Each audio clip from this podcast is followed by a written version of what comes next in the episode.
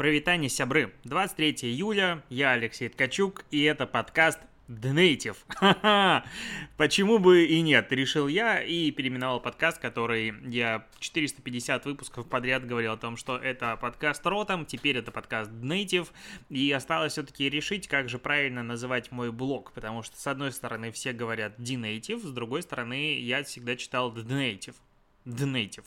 Динейтив звучит хуже, чем Динейтив. Вот как-то осталось понять, как же все-таки называть его, потому что Digital Native как-то далековато. Ладно, это мои нюансы, пойду поконсультируюсь, возможно, с людьми, которые разбираются в английском языке намного лучше, чем я, а уже даже знаю, кому напишу.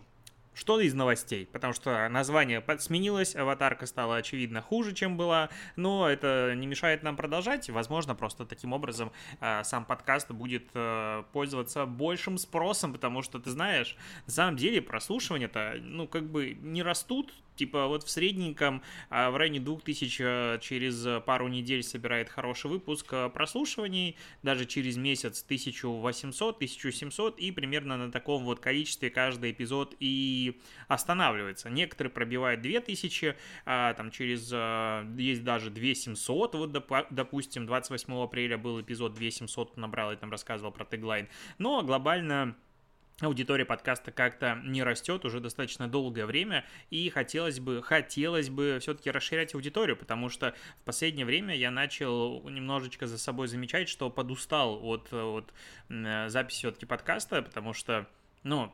А, а, много я его пишу, часто его пишу, и я себе сильно упростил жизнь, когда перестал делать эпизоды по выходным, просто выдохнул, и сейчас вот как будто бы эта передышка, она закончилась, и опять стала... приходится немножечко заставлять себя его записывать. Это, ладно, мои тараканы. Поговорим про Джеффа Безоса, который полетел в космос, который всем показал, что ракета у него клевая, хоть и похожа, конечно же, на член, я думаю, это видели все. И вот он отчитался, что продал билетов в космос на сто миллионов долларов. Ничего себе, как говорится. Причем стоимость полета официально не раскрывается, я не вижу этого где, потому что у Virgin раскрывается там двести пятьдесят тысяч долларов, ну, ты долетаешь как как бы до границы космоса на этом самолете, зыришь и улетаешь. И трансляция у них была, конечно же, намного круче, чем у Blue Origin. Но вот у Безоса не раскрывается, сколько стоит, поэтому э, интересно, как это вообще будет дальше продолжаться, сколько будет ракет, как это будет влиять такие частые полеты на нашу матушку природу. И вообще есть много неотвеченных вопросов, но это круто, круто. Ну, прикинь, что люди получили возможность летать в космос массово. Вот прям, ну, как бы, если раньше летали только космонавты, еще там пара туристов было, то сейчас это станет, конечно же, намного более массовым видом э, спорта. А что идет дальше? Тут Матч ТВ опубликовали у себя в телеграм-канале пост. Я его прочитаю, потом обсудим. Сегодня меня отстранили тупые редкостные идиоты. А почему люди, неадекватные менеджеры, абсолютно тупые, чувствуют такую власть? Желаю деградировать и тупеть ежедневно. Э, ну, как бы, вот такой пост был. И он вроде бы как... можно сказать, что был большим, ну, точнее, его там многие увидели, начали обсуждать, сказали, что это как бы мнение сотрудника отдельного канала, а потом они решили все-таки объяснить, что же это было, ну, сам Матч ТВ, и подчеркнули нужные буквы, нужные буквы показали и сказали, что смотрите, Павел, на Матч ТВ, как бы вот это было зашифрованное сообщение, ждите. Вот я, по-моему, Семен это писал, не помню то, кто-то точно писал, что шутка, которую приходится потом объяснять, это плохая шутка. И вот, на мой взгляд, такие способы, инструменты, как бы вирусного распространения информации, они не сказать, чтобы классные.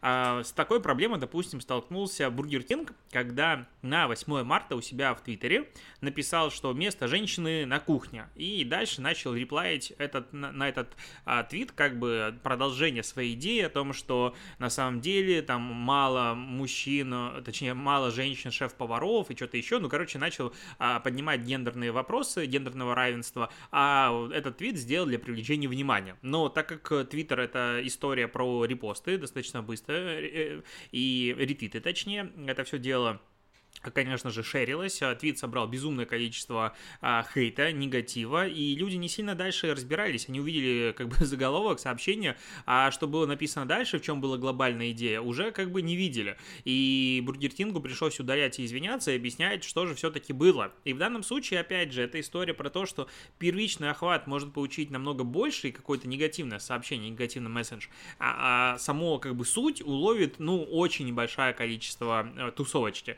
и в принципе, В принципе, это выглядит так, как будто бы это для маркетологов написано, потому что дальше особо вроде никто и не обсуждал. Но даже если обсуждали, здесь люди чувствуют себя обычно обманутыми. Ну, у меня, по крайней мере, есть такое ощущение. То есть ты видишь какой-то как бы скандальный пост, думаешь, о, типа скандальчик. А потом обнаруживается, что нет, мы специально написали эту фигню для того, чтобы анонсировать какую-то рекламу. И ты чувствуешь, что тебе, ну, как бы ты э, с, среагировал на какой-то вот скандальный инфоповод, а потом оказывается, что это реклама. И это как бы раздражает, ну, практически всегда. Я очень мало могу сейчас вспомнить сходу каких-то историй, когда вот такой бы вирусняк, потом бы, а, блин, вот это они круто, конечно, сделали. Нет, обычно это типа, либо вы сделали бред, либо вы сделали бред, и еще хотите мне сюда, сюда всунуть рекламу.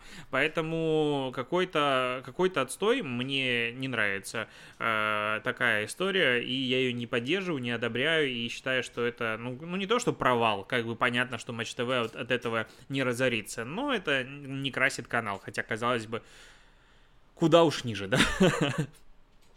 Есть информация о том, что это сообщает журнал Campaign, что Coca-Cola, во-первых, сократила свои расходы в двадцатом году маркетинговые на тридцать семь, тридцать пять процентов, а в этом году удваивает, удваивает свои расходы маркетинговые, и будет как бы три основных фокуса, на которые они... ну, будет выделять больше всего внимания. Ну, это понятное дело. Нарастить э, расходы на рекламу, ориентированную на потребителей до уровня две тысячи девятнадцатого года, улучшить качество этих расходов и, самое интересное, распределять расходы более таргетированно. Даже такие огромные корпорации, как Coca-Cola, которые, ну, по сути, знаешь, вот что такое реклама, это Coca-Cola. Ну, в том числе, это один из брендов, на котором держится как бы все наше человечество. И даже они говорят про более таргетированную рекламу с учетом того, что ну, блин, колу типа пьют утрированно все. Даже я вот тут от сахара типа отказался, все равно продолжаю пить колу, просто без сахара. Ну, у них есть для меня продукт. И это как бы интересно. Это интересно, это, возможно, все-таки будет и дальше у нас развиваться разные варианты сегментирования аудитории. И очевидно, что единственное медиа, которое плюс-минус сейчас не имеет настроек сегментации нормальных, адекватных, это все-таки телевидение. И вот здесь, ну, видимо, я думаю, это следующий большой шаг и прорыв для того, чтобы какие-то... Я, вот, ну, в принципе, сейчас телевидение превращается в, ну, в формат стриминга. И, возможно, за счет этого появится возможность все-таки сегментация э, аудитории и будет, будет лучшая реклама работать. Вот такая мысль. Так, э, к новостям Steelbox. Удивительно, да? Э, откуда здесь будут новости Steelbox? И они что сделали? Они замутили... Ну, это как совместный проект с Possible, группой агентством и Академией презентации Bonny Slide запустили проект «Последний слайд». В его рамках предлагается для игроков рекламного рынка на своем последнем слайде презентации интегрировать рекламу стилбоксовских продуктов. И я, честно говоря, не понял, зачем. Ну, то есть, как... историю, которую можно пообсуждать, сделать кейс типа формата. Ну вот же вы же в конце в своей презентации уже там фигню пишете обычно, а мы вот у вас готовы купить рекламу в последнем слайде, давайте вы разместите рекламу наших курсов. Ну, наверное, это может иметь место на существование и звучать более-менее адекватно. Но если мы говорим про реальный мир, в котором вот ты приходишь и говоришь, ребята, я как бы вот презентую вам стратегию, и, допустим, сидит, не знаю, эс семь какая-нибудь, моя любимая авиакомпания, или Макдональдс, и ты такой херак в самом конце презентации говоришь, а это реклама курса директор по маркетингу в Steelbox в виде пирамиды ценностей, и вот типа мы показываем рекламу, потому что нам было намного важнее выкупить, точнее получить тысячу рублей за один показ этого слайда от Steelbox, чем показать и продать вам эс эм эм-стратегию.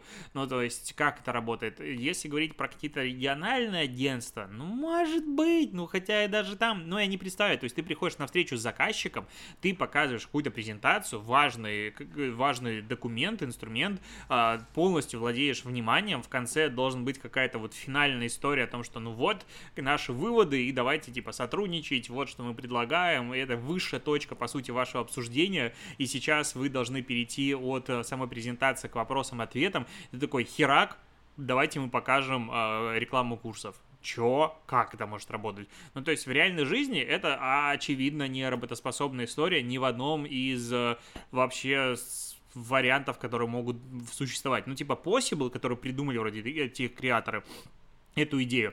Ну, в целом, наверное, могут такое себе позволить и сказать, да, это наша идея, вот смотрите, какие мы нестандартные рекламные носители ищем. А, а все остальные... Ну, как бы, ну, нет. Ну, то есть, выгода эфемерная в размере тысячи рублей от показа такой интеграции, она, очевидно, перекрывает, не, точнее, перекрывает любые репутационные потери. И вообще, ну, в принципе, как я могу эту идею обсуждать как бы серьезно? Ну, очевидно, что тут прям большое количество проблем будет. Ну, вот такая рекламная интеграция есть. На составе в комментариях, ну, в принципе, состава все комментаторы, они всегда, ну...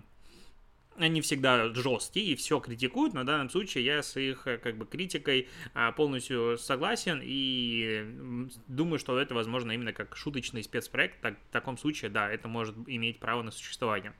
А эр бэ ка тут пишет, что с пятнадцатого июня по пятнадцатого июля проходили учения по обеспечению устойчивого, безопасного и целостного функционирования интернета. Короче, нам отключали интернет и делали его автономным. Каким образом это происходило, что мы никто не почувствовали, потому что раньше, когда они что-то тестировали, автономный интернет падало нахрен все, но научились, видимо, что-то делать. С другой стороны, возможно, это была речь не про отключение а от самого интернета, типа от серверов, не знаю, какого-нибудь Фейсбука, а инфраструктурные какие-то решения, потому что у нас есть есть и ди эн эс, и много других вещей, может быть, речь про это идет. Но вот, короче, просто готовься к тому, что у нас готовится к возможному потенциальному отключению от интернета. Очень достаточно грустная перспектива в этом видится.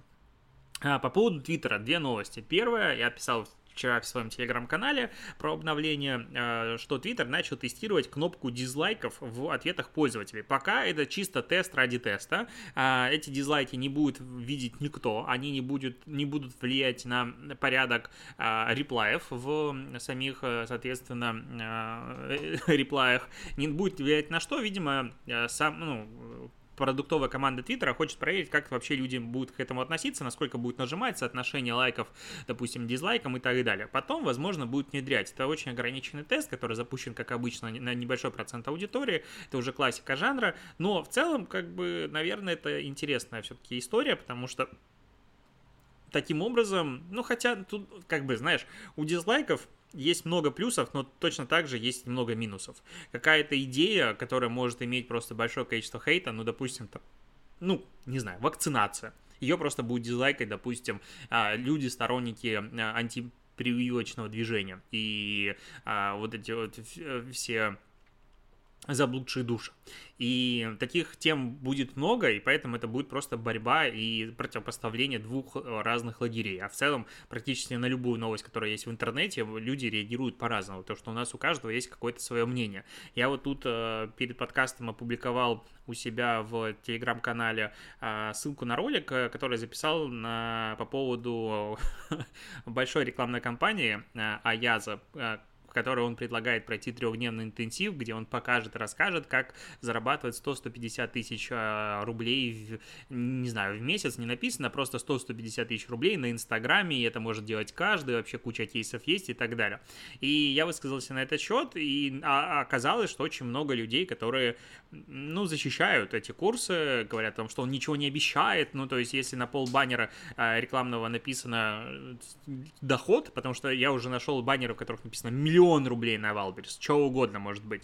И вот, на мой взгляд, это все-таки речь про обещание. То есть, если это ключевой оффер, то это все равно, что хочешь вылечиться от рака, и снизу лекарство какой-нибудь Эрмигут. И вот в данном случае логическая связь идет очень простая, что это лекарство лечит от рака. Вроде бы реклама ничего не обещает, но все, все, все, все мы понимаем.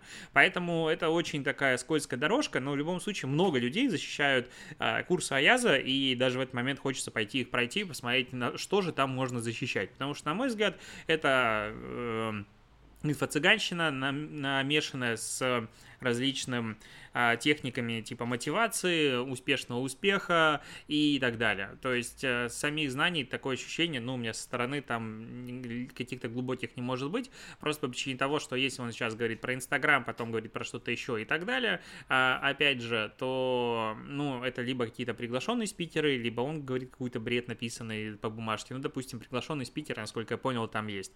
Я не знаю людей, которых я уважаю, которые пошли бы туда, что преподавать.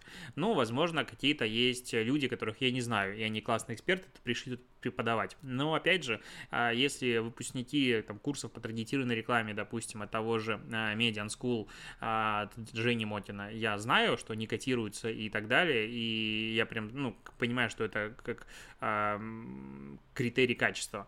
И есть другие курсы, по которым, опять же, люди друг другу советуют, то курсов от Аяза, именно с точки зрения маркетинга, которые бы друг другу советовали, ничего подобного ни разу я не слышал, хотя в отрасли я уже достаточно давно и повидал всякое.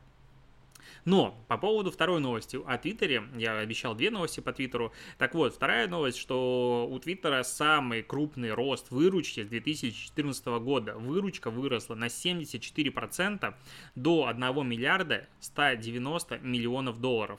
И если до этого у них были убытки в один целых тридцать восемь миллиарда долларов в две тысячи двадцатом году, то сейчас прибыль составляет шестьдесят пять целых шесть миллиона долларов. И вообще они как бы красавчики.